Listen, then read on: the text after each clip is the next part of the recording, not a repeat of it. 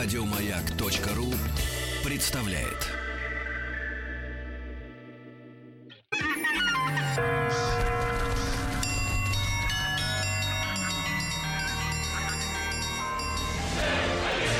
Русский мир.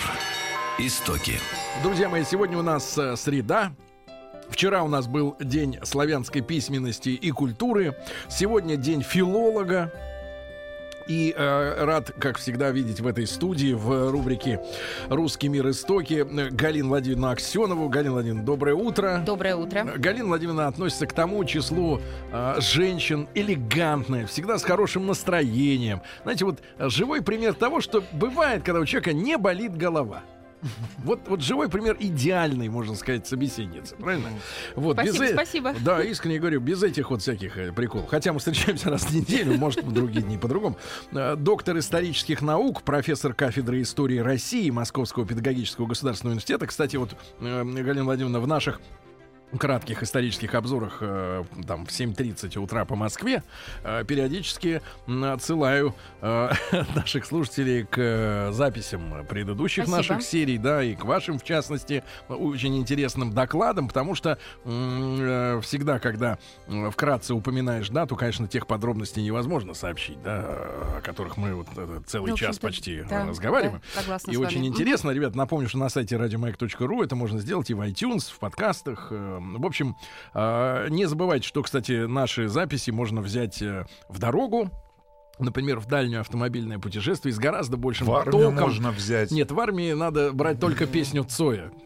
Мар- строевую. Я думаю, что в этот раз мы возьмем строевую песню Цоя. Хорошо. Чтобы маршировать по камышам. Так вот, Галина Владимировна, это все, это Рустам просто в другой реальности. Он э, вернулся из командировки и немножко не в себе. Да, по-моему, в общем-то, все в добром настроении, в Да, да, добром да, да, здравии, да. Ну, слава это, это, это маска. Да. Итак, Маска 75-летнего старика. Анна Иоанновна, э, э, Галина Владимировна, Да. э, напомните, пожалуйста, мы на чем закончили? Так, я надеюсь, что мы сегодня, в общем-то, как-то плавно постараемся завершить размышления об Анне Иоанновне, хотя вы понимаете прекрасно, что, в общем-то, разговор исторический может быть бесконечным, Да. абсолютно бесконечным. И события насыщены, то есть на- русская история насыщена событиями, собственно говоря, как и мировая история. Они, она все, вся насыщена событиями.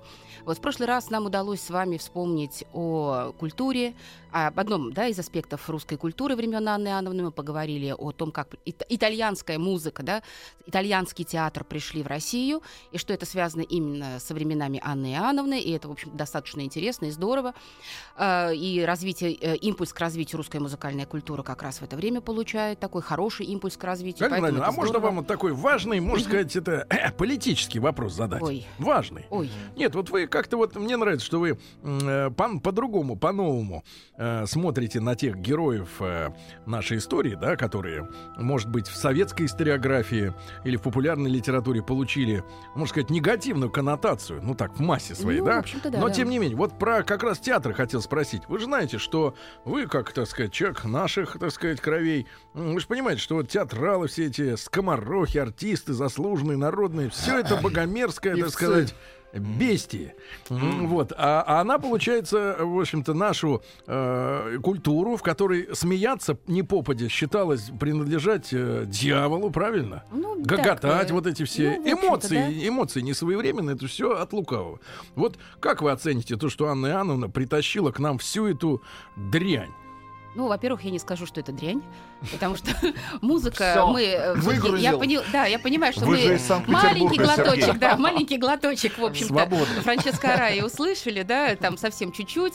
Вот, но музыка очень красивая, Ну, э, итальянская музыка, которая была, э, приехала во времена Анны Иоанновны. Актеры, в общем, достаточно До сих пор талантливые. уехать не может итальянская музыка из России. Мусора в Россию, знаете, мусор не приезжал, э, культурный мусор не Как вы приезжал. понимаете, ведь Лукавый, он Ведь- же как раз сладострастными нотами затягивает. Да, дело не за такое, Сережа? Александр Александрович Лукавый. Вы же ближе всех нас к культуре. Погодите, это вот, вот Шнитке писал честно. И Стравинский, да? Слушаешь и не нравится, и понимаешь, вот это искусство.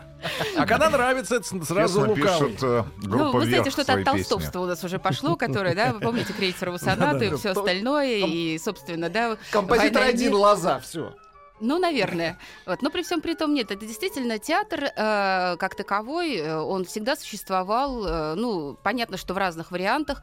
И вертеп, вертепный театр и райок — это народный театр, который очень любили, народные представления. понятно, что, наверное, человек — это то существо, которое, в общем-то, играет. Э, и не случайно Шекспир сказал, что весь мир театр, а люди в нем актеры. Вот. И, в общем-то, представления, рассказы такие э, реальные, то есть рассказы в игре, они, наверное, более учительны, более более нрав, нравоучительные. Потому что одно дело прочитать, и чтение — это одна память и одно отношение.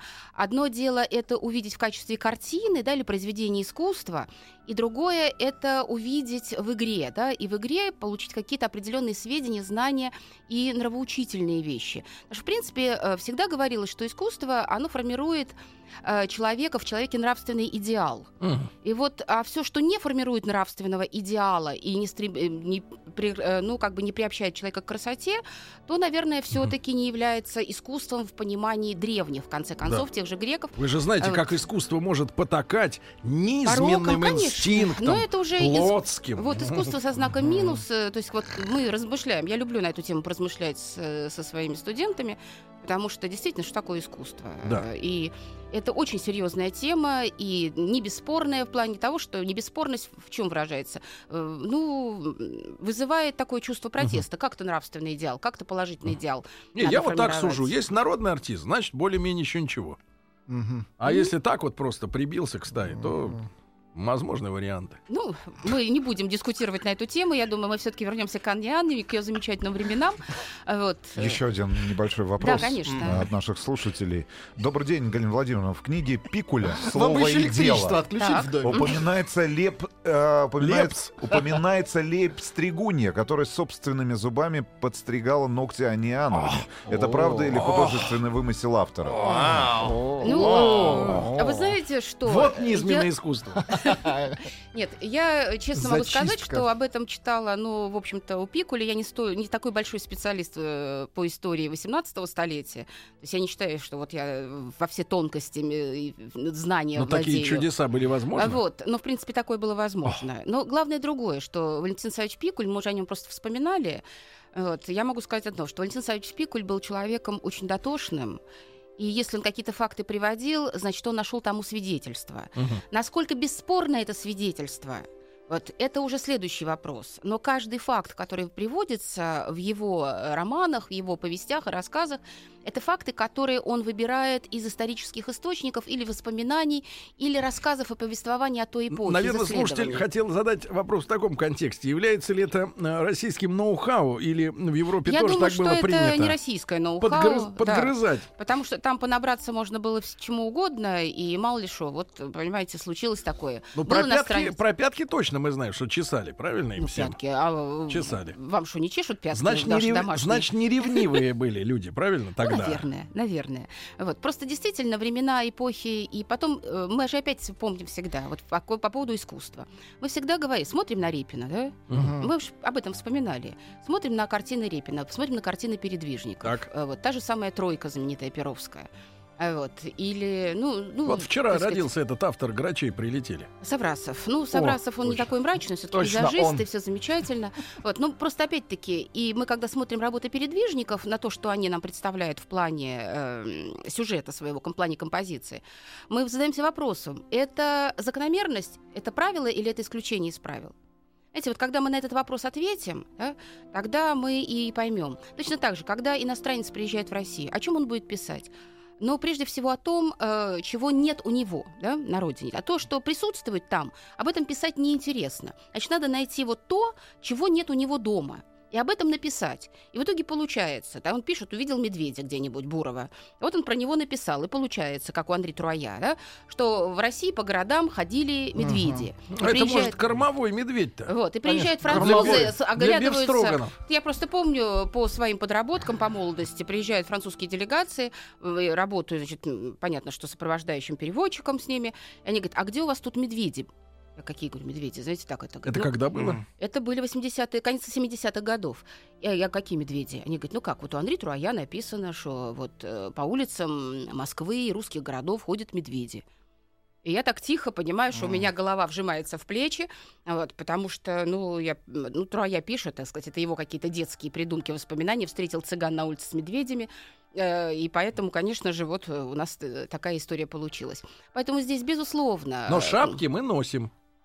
У них же вторая фишка медведи, и все в шапках. Ну, да, там причем же таких тепло, странных шапках, да. С отвороченными особенно, ушами. Вот нет, такими. особенно вот когда посмотришь э, мировые описания э, книги, посвященные истории России, э, выпущенные в Европе в конце 18 столетия, там, конечно же, вот представления э, совершенно дикие.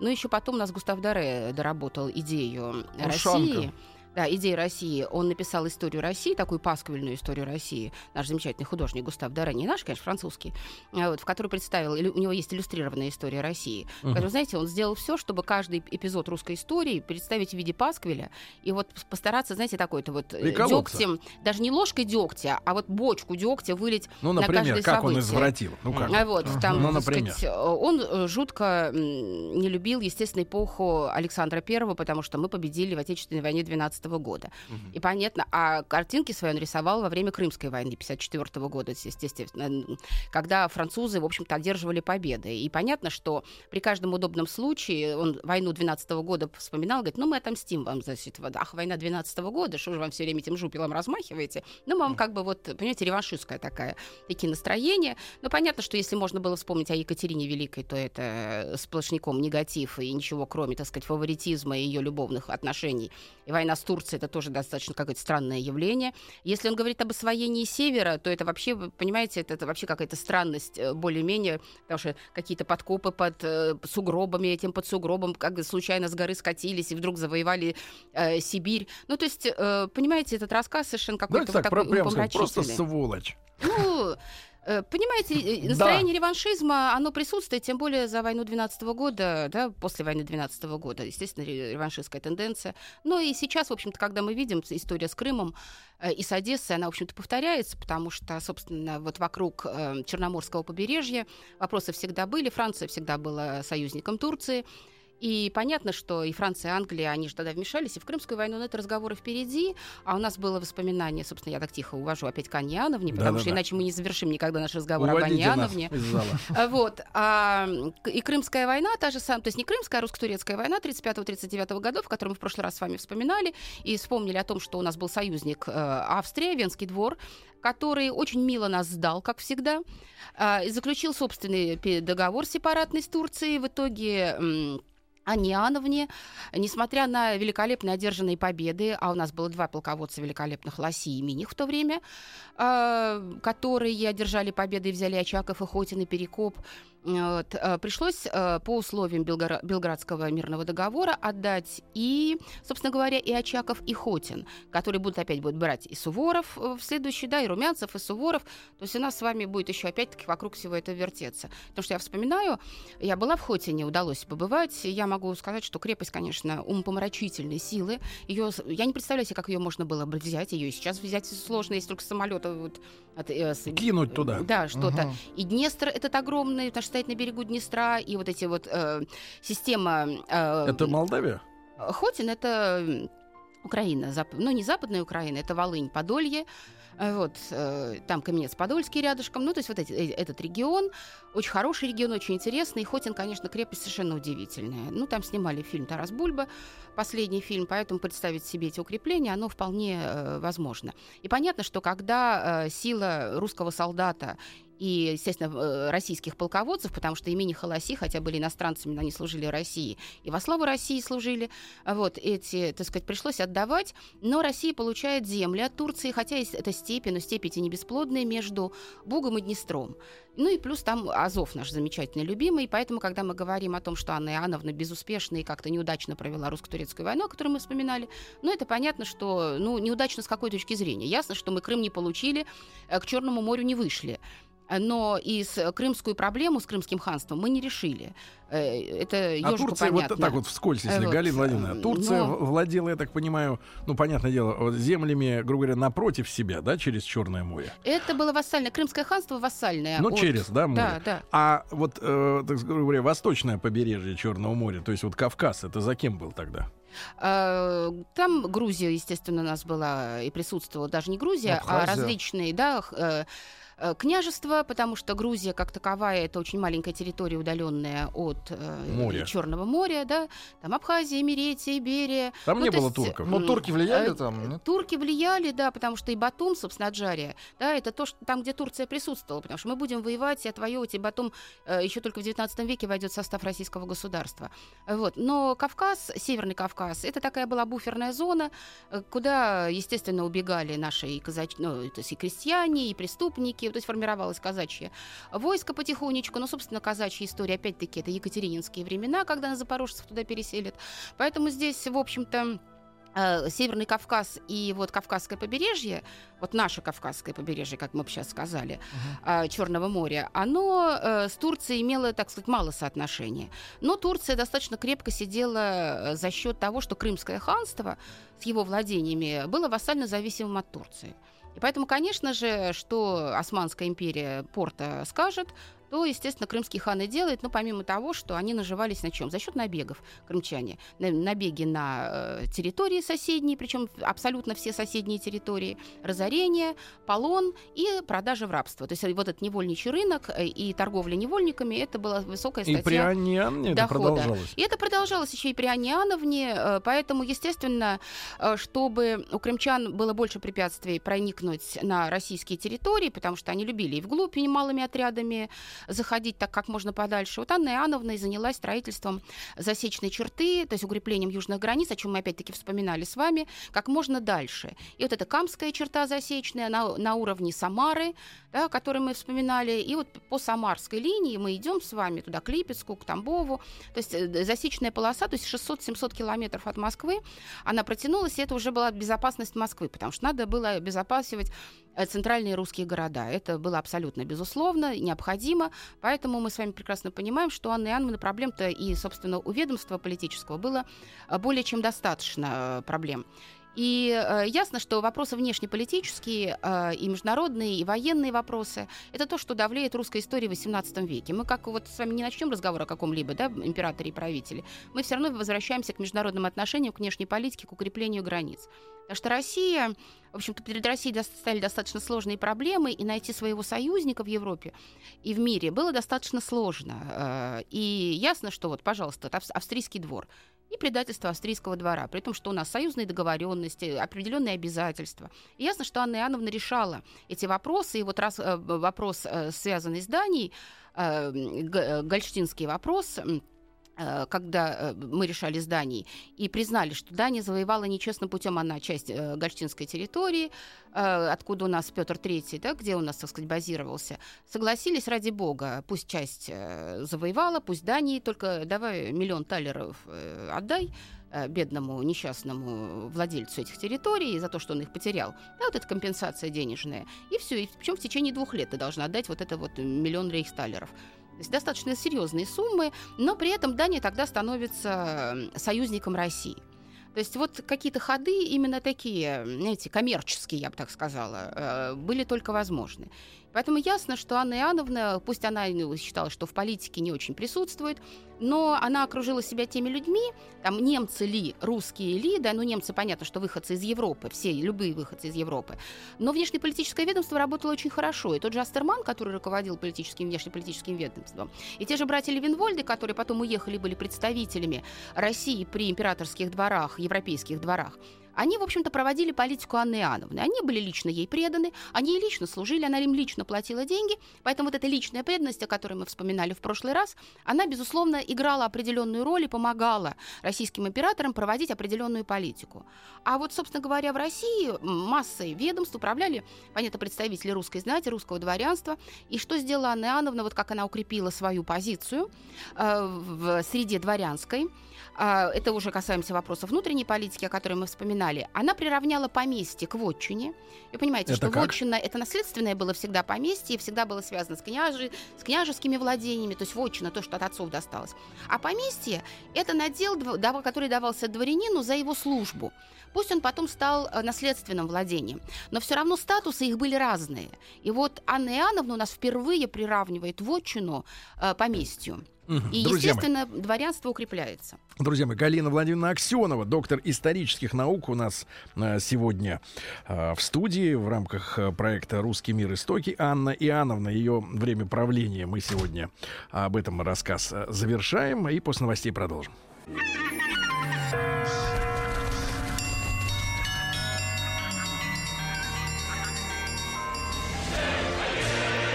Русский мир. Истоки. Друзья мои, с Галиной Владимировной Аксеновой, доктором исторических наук, профессором кафедры истории России Московского педагогического государственного университета, мы продолжаем разговор о правлении Анны Иоанновны. И вопрос ведь важный с наследничком, да? Да, вопрос действительно один из таких серьезнейших, э, который возник в самом начале царствования Анны Иоанновны.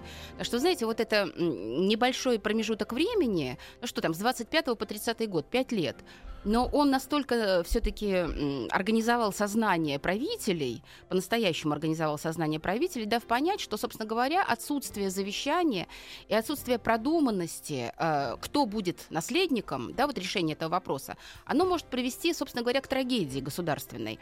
Вот. И о наследнике задумалась еще Екатерина I, Екатерина Алексеевна, но, естественно, э, обращая внимание на наслед... детей, которые родятся у ее сестры. Э, вот, и а, Анны Петровны. И, собственно говоря, Анна Петровна потом и родится, Петр, втор, Петр III, вот, и о нем будут вспоминать уже во времена Петра II, да, так сказать, поскольку он в 28 году родится. Но Анна Иоанновна, поскольку она является представителем старшей э, линии э, потомков Алексея Михайловича, она решила, что младшую линию надо отодвинуть и вопрос этот решить как можно скорее. И в 1731 году, она только вступила на престол, только год идет, как она царствует, она э, издает указ, э, подписывает указ, э, в котором четко определяет наследников, что наследниками будут дети, рожденные э, в, в браке у ее э, племянницы Анны Леопольдовны. Вот Анна Леопольдовна в то время была еще очень маленькая, ей там было всего 10 лет. Э, ну, 18 -го года на рождение, э, значит, ну, чуть даже, да, ну, в общем, 10-11 лет. И вот она в перспективе мыслила, что именно дети, родившиеся от брака ее племянницы, и станут ее наследниками. Поэтому в течение всего времени своего царствования она продумала вопрос, а кто же станет мужем Анны Леопольдовны? И, естественно, нашла подходящую кандидатуру э, для своей племянницы. Она выбрала представителей опять-таки, одного из германских государств, это одного из гимна, э, герцогств германских. И а по принципу какому? Что, собственно говоря, э, одна из представительниц этой династии стала женой э, Алексея Петровича, да, сына э, Петра Первого.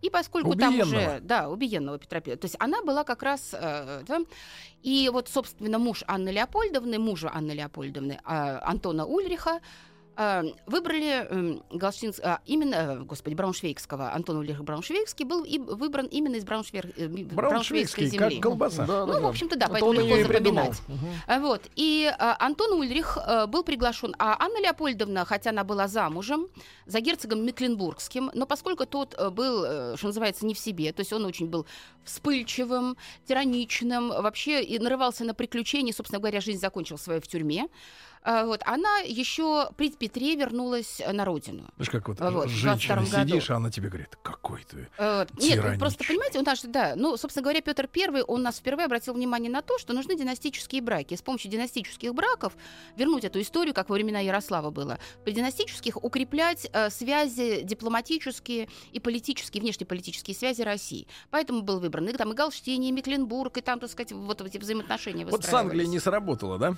Ну, в семнадцатом году. Ну, с Англией там вообще много чего не сработало, потому что действительно предательство по отношению к собственным родственникам, когда англичане не пустили, их же отпускало. Да, да, да. отпускали, они не... Это, конечно, ужасно. Это э, ситуация сама по себе, при всем при том, что, прости господи, правнук, да, э, Ольги Константиновны, королевы Греции, да, так сказать, прапраправнук Николая I, у нас сейчас муж э, английской королевы. Поэтому здесь вот эта линия, это родство, степень родства. Ну, да. Но Петр I вот этим как бы занимает, не просто занимается, и вот он выдает ее за герцога Мекленбургского, хотя он ему самому не нравится, но Мекленбург нужен как политический э, противовес. А где это сейчас?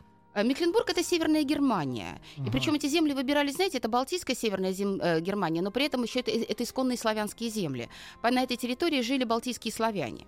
То есть там вообще... Которых потом выдавили. Э, вот, да. Так и это там наша наз... земля. И там многие названия же заканчиваются да, по-славянски. Да, да, да, да. То есть этих названий очень много сохранилось, а вот и Подунавье германское, немецкое, оно тоже, в общем-то, те южные регионы, особенно Бавария, там очень много славянских э, корней, славянских наречий, то есть там, где славяне расселялись. Ну, там э, славяне южные, ну, вообще просто славяне, еще пока не разделившиеся на ветви. А там уже балтийская ветвь славян жила, вот, это на территории нынешней Дании, и, так сказать, пруссы, собственно говоря, это ятвяги. Не германцы были, а ятвяги, а ятвяги — это одна из ветвей балтийских славян. То есть там вообще очень много таких вещей. И вот Мекленбург, хотя это германское герцогство, ну, ради бога. Вот она выходит замуж, ей там не нравится, она оттуда бежит от своего мужа тирана, возвращается в Россию, живет в Измайлово. И Анна Леопольдовна, в общем-то, воспитывается здесь, в России. И э, мы понимаем прекрасно, она малолетней девочкой сюда, маленькой совсем, ну что это было три годика, когда она приехала, поэтому она, естественно, воспитывается ну, как своей быстро бабушкой. Ей не понравилось. А, вот, а, нет, не понравилось-то ее матери, мать слиняла оттуда, сестра Екатерина Ивановна, а Анна Леопольдовна вырастает здесь. И вот ей выбирают, подбирают, да, и находят, естественно, Антона Ульриха Брауншвейгского. Антон Ульрих приезжает в Россию в 1933 году, в 1733 году. А, но, понимаете, девушка-то была малолетняя, что там, девчонка совсем, подросток. Но она проявила э, некий характер, характер сказала, что что тут это, это, такое вот неприличное привезли, такой субтильный, меланхоличный, угу. э, гру, немного грустный, худенький, э, этот Антон Ульрих. И действительно, смотришь на портрет, вот такой худенький, длинное узкое лицо. То есть, ну, портреты это сохранились. Но дело в том, что Антона Ульриха принимают на русскую службу, и он начинает служить. И самое главное, что он участвует в русско-турецкой войне. Угу который ведет Россия при Анне Иоанновне, и он становится участником э, штурма Очакова и взятие Очакова. И за взятие Очакова, за героизм, который он там проявляет, он получает орден Андрея Первозванного. То есть вот понимаете, а как бы вот да, но Анне э, Леопольдовне он все равно не нравится, но поскольку есть определенные обязательства, поскольку есть определенная составляющая настрой, то вот 6 лет он прожил в России, все ждал, когда же Анна Леопольдовна, так сказать, проявит интерес к нему, она не проявляла, ей там поляки больше нравились. Вот, но при всем при том, в 1939 году ее выдают замуж за Антона Ульриха, и э, через год, э, в августе 1940 года наконец-таки рождается наследник. Вот тот самый несчастный Иван Антонович. Э, он родился в августе месяце. И его, он сразу, естественно, закон уже принят в 1931 году, и там Анна Иоанновна было прописано, что если Иван Антонович умрет, то любой следующий ребенок, рожденный в браке, да, э, собственно, Анна Леопольдовна с Антоном Ульрихом, станет наследником. То есть именно эта ветвь должна утвердиться. Но при всем при том, как только родился Антон, э, Иван Антонович, Анна Иоанновна составляет э, дополнение к этому указу, в котором обозначается, что Берон будет выступать в качестве регента при малолетнем Иване Антоновиче до его 17-летия. Не до совершеннолетия, не до женитьбы, а до его 17-летия. И все права, связанные с заключением международных договоров, э, с дипломатическими вопросами войны, мира, сбором налогом, все, это, все эти вопросы будет решать Берон. Естественно, что случилось? Анна Иоанновна э, почувствовала себя плохо.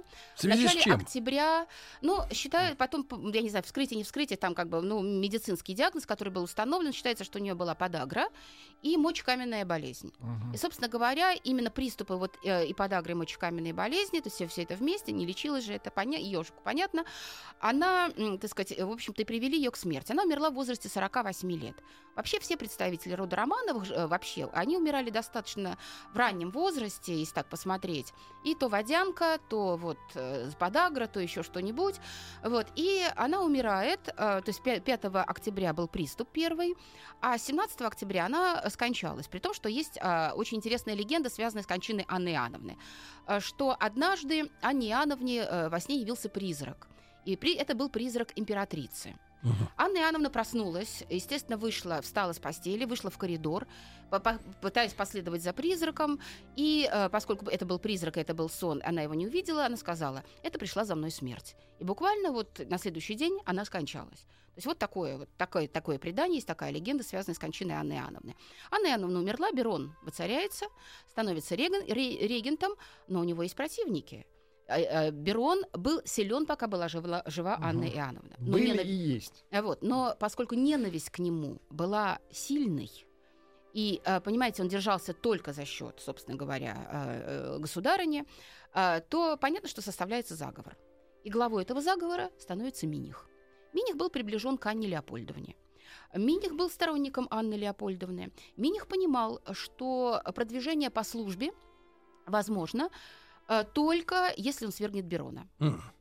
А Миниху очень хотелось получить звание генералиссимуса и стать главнокомандующим. И поэтому, естественно, составляется заговор, при том, что Берона предупреждает об этом заговоре. И он, знаете, как уже потом при Павле Первом эта история повторится, он пригласит к себе Миниха и скажет, ну, мол, там заговор выстраивается. Uh-huh. вот. На что Миних, конечно, на голубом глазу скажет, да нет, что это, все замечательно, все хорошо. Uh-huh. То есть, понимаете, он, э, Берон обратится к главе заговорщиков. Точно так же поступит Павел Первый, да, накануне заговора. Поэтому здесь такие какие-то истории действительно повторяются в нашей жизни. И вот, пожалуйста, э, он и на следующий день Берон, а это произошло 9 ноября, то есть Берон и месяца не прорегенствовал, не проправил, э, потому что расправляться он, конечно, начал сразу со всеми, кому опалы, кому казни. Э, ну, Берон? Да, Берон, то есть старался быстро, знаете, во власть входить и, так сказать, такой террор устраивать собственный Берон. Э, и поэтому, конечно же, да, Миниха поддержали. Э, поддержал, понятно, что Миних делал ставку на Анну Леопольдовну, не зная о том, что Анна Леопольдовна совершенно по-другому видела расклад, она отнюдь была не глупа. Э, и понятно, что заговор да, Берона арестовали, причем арестовали ночью в его постели, подняли с постели, он попытался спрятаться под кроватью, его, а потом оттуда вышел. Там было его, занято. Вот, его отколотили хорошо, потому что он сопротивлялся, оказывал сопротивление тоже, значит, тумаки и кулаки свои вход пускал, поэтому его, естественно, отколотили, почти э, в неглиже э, спустили к саням, э, там уже дали ему Тулу возможность одеться и отправили в ссылку, в Пилым. Вот. Э, потом уже Екатерина II, собственно говоря, э, Берона вернет э, из ссылки, а старший сын Берона женится на дочери Александры Меньшикова, Александре Меньшиковой. То есть, ну, вот такая вот история, вот достаточно интересная сама по себе. Так вот, Берона отправляют в Пилым, Миних хочет торжествовать победу, он думает, что вот он уже, собственно говоря, звание генералиссимуса у него в руках, но, но Анна Леопольдовна назначает генералиссимусом естественно, кого? Своего мужа, Антона Ульриха.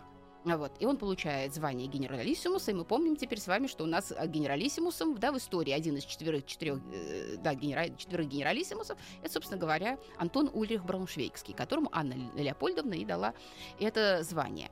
И Аминих отправляется в ссылку.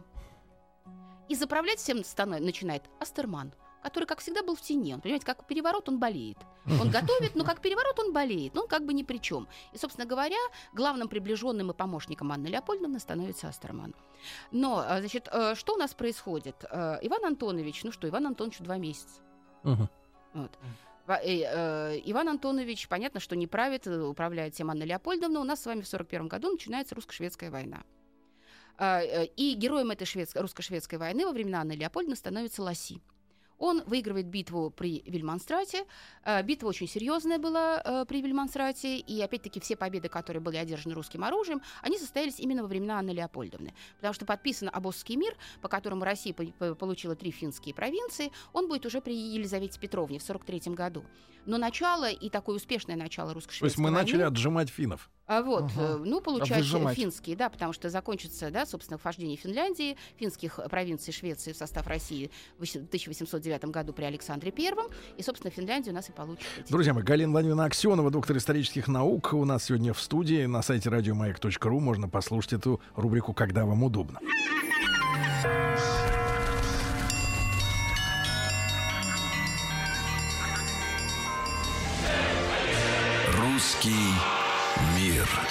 Истоки.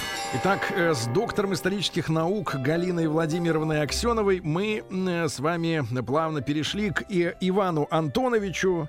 Э, действительно, человек, которому, наверное, можно только сочувствовать в личном да, плане. Да, потому что младенец на русском престоле, у него такая трагическая судьба, просто очень трагическая судьба. При том, что вот Анна Леопольдовна и Антон Ульрих Брауншвейгский, они на судьбу не жаловались. И самое парадоксальное, знаете, было в чем? Что вот Антон Ульрих закончил свою жизнь, сейчас мы э, в Холмогорах, и, в общем-то, всю оставшуюся жизнь практически жил в Холмогорах. В Холмогорах умер, в Холмогорах был похоронен, где находится могила, неизвестно. А вот детей, детям Анны Леопольдовны и Антона Ульриха, а было еще четыре дочери и сын, им разрешили уехать вроде как на родину. Те сопротивлялись, им сказали, давайте в Данию к своим родне езжайте. Они уехали на родину и писали слезные письма. Говорит, нам, куда же вы нас отправили? В Холмогорах гораздо лучше. Понимаете?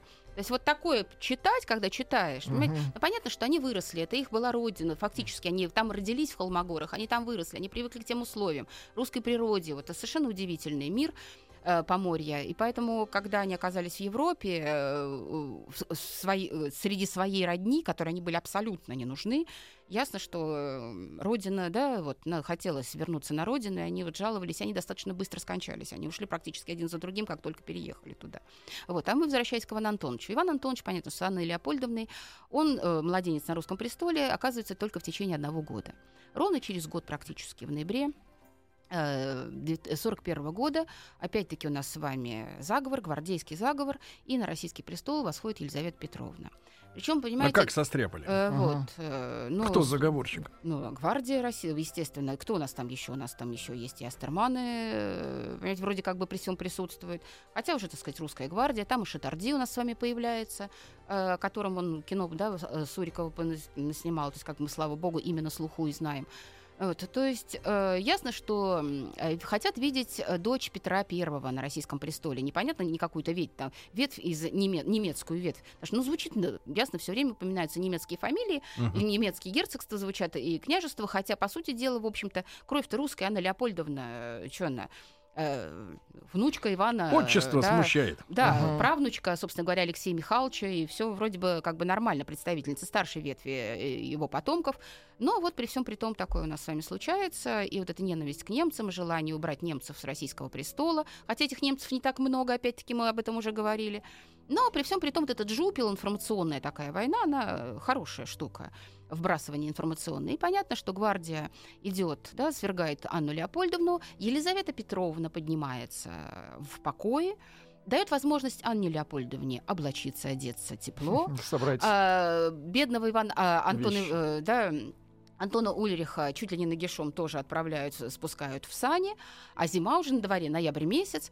И есть такое предание, вспоминание о том, что Елизавета Петровна трепетно взяла младенца Ивана Антоновича на свои ручки, посетовала его жалкой судьбе, обещала ему свое покровительство и заботу, и больше о нем не вспоминала. Называется, вся ее забота заключалась в том, что вместе с родителями Ивана Антоновича, младенца, ну, годик, мальчик э, с небольшим, да, год и два месяца, она отправляет их в ссылку.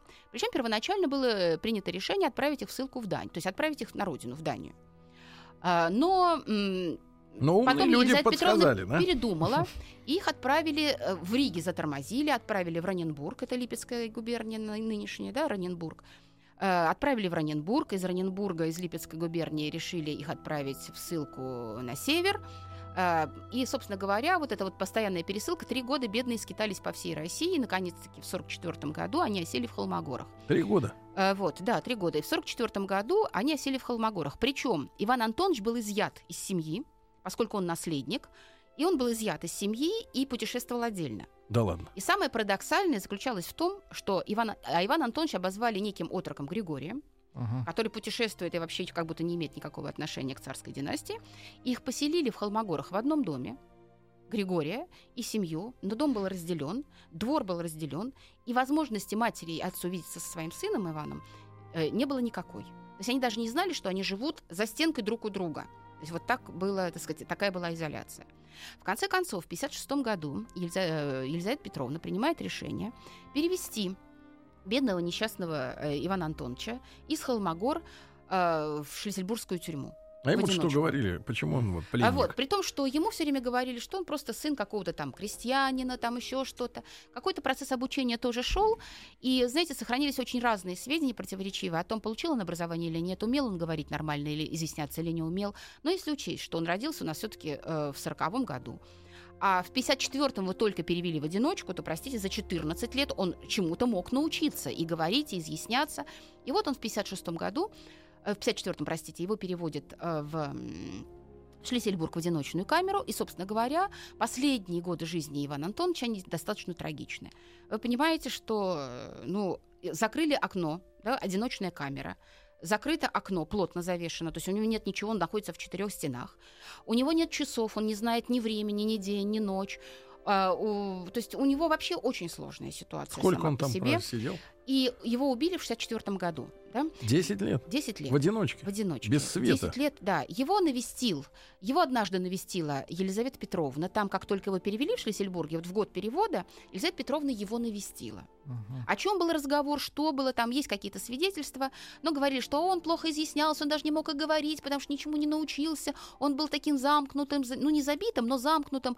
Человек, который вот, ну, жизнь а, а, а, живет один и привык к одиночеству. Каким он может быть? быть. Потом его навестил Петр III в 62 году, и в 62 году его навестила Екатерина, накануне, естественно, своей коронации, чтобы посмотреть, что и как. И Екатерина издает указ. Опять-таки, Иван Антонович там остается, но при попытке освобождения Ивана Антоновича, если такая возникнет, его убить.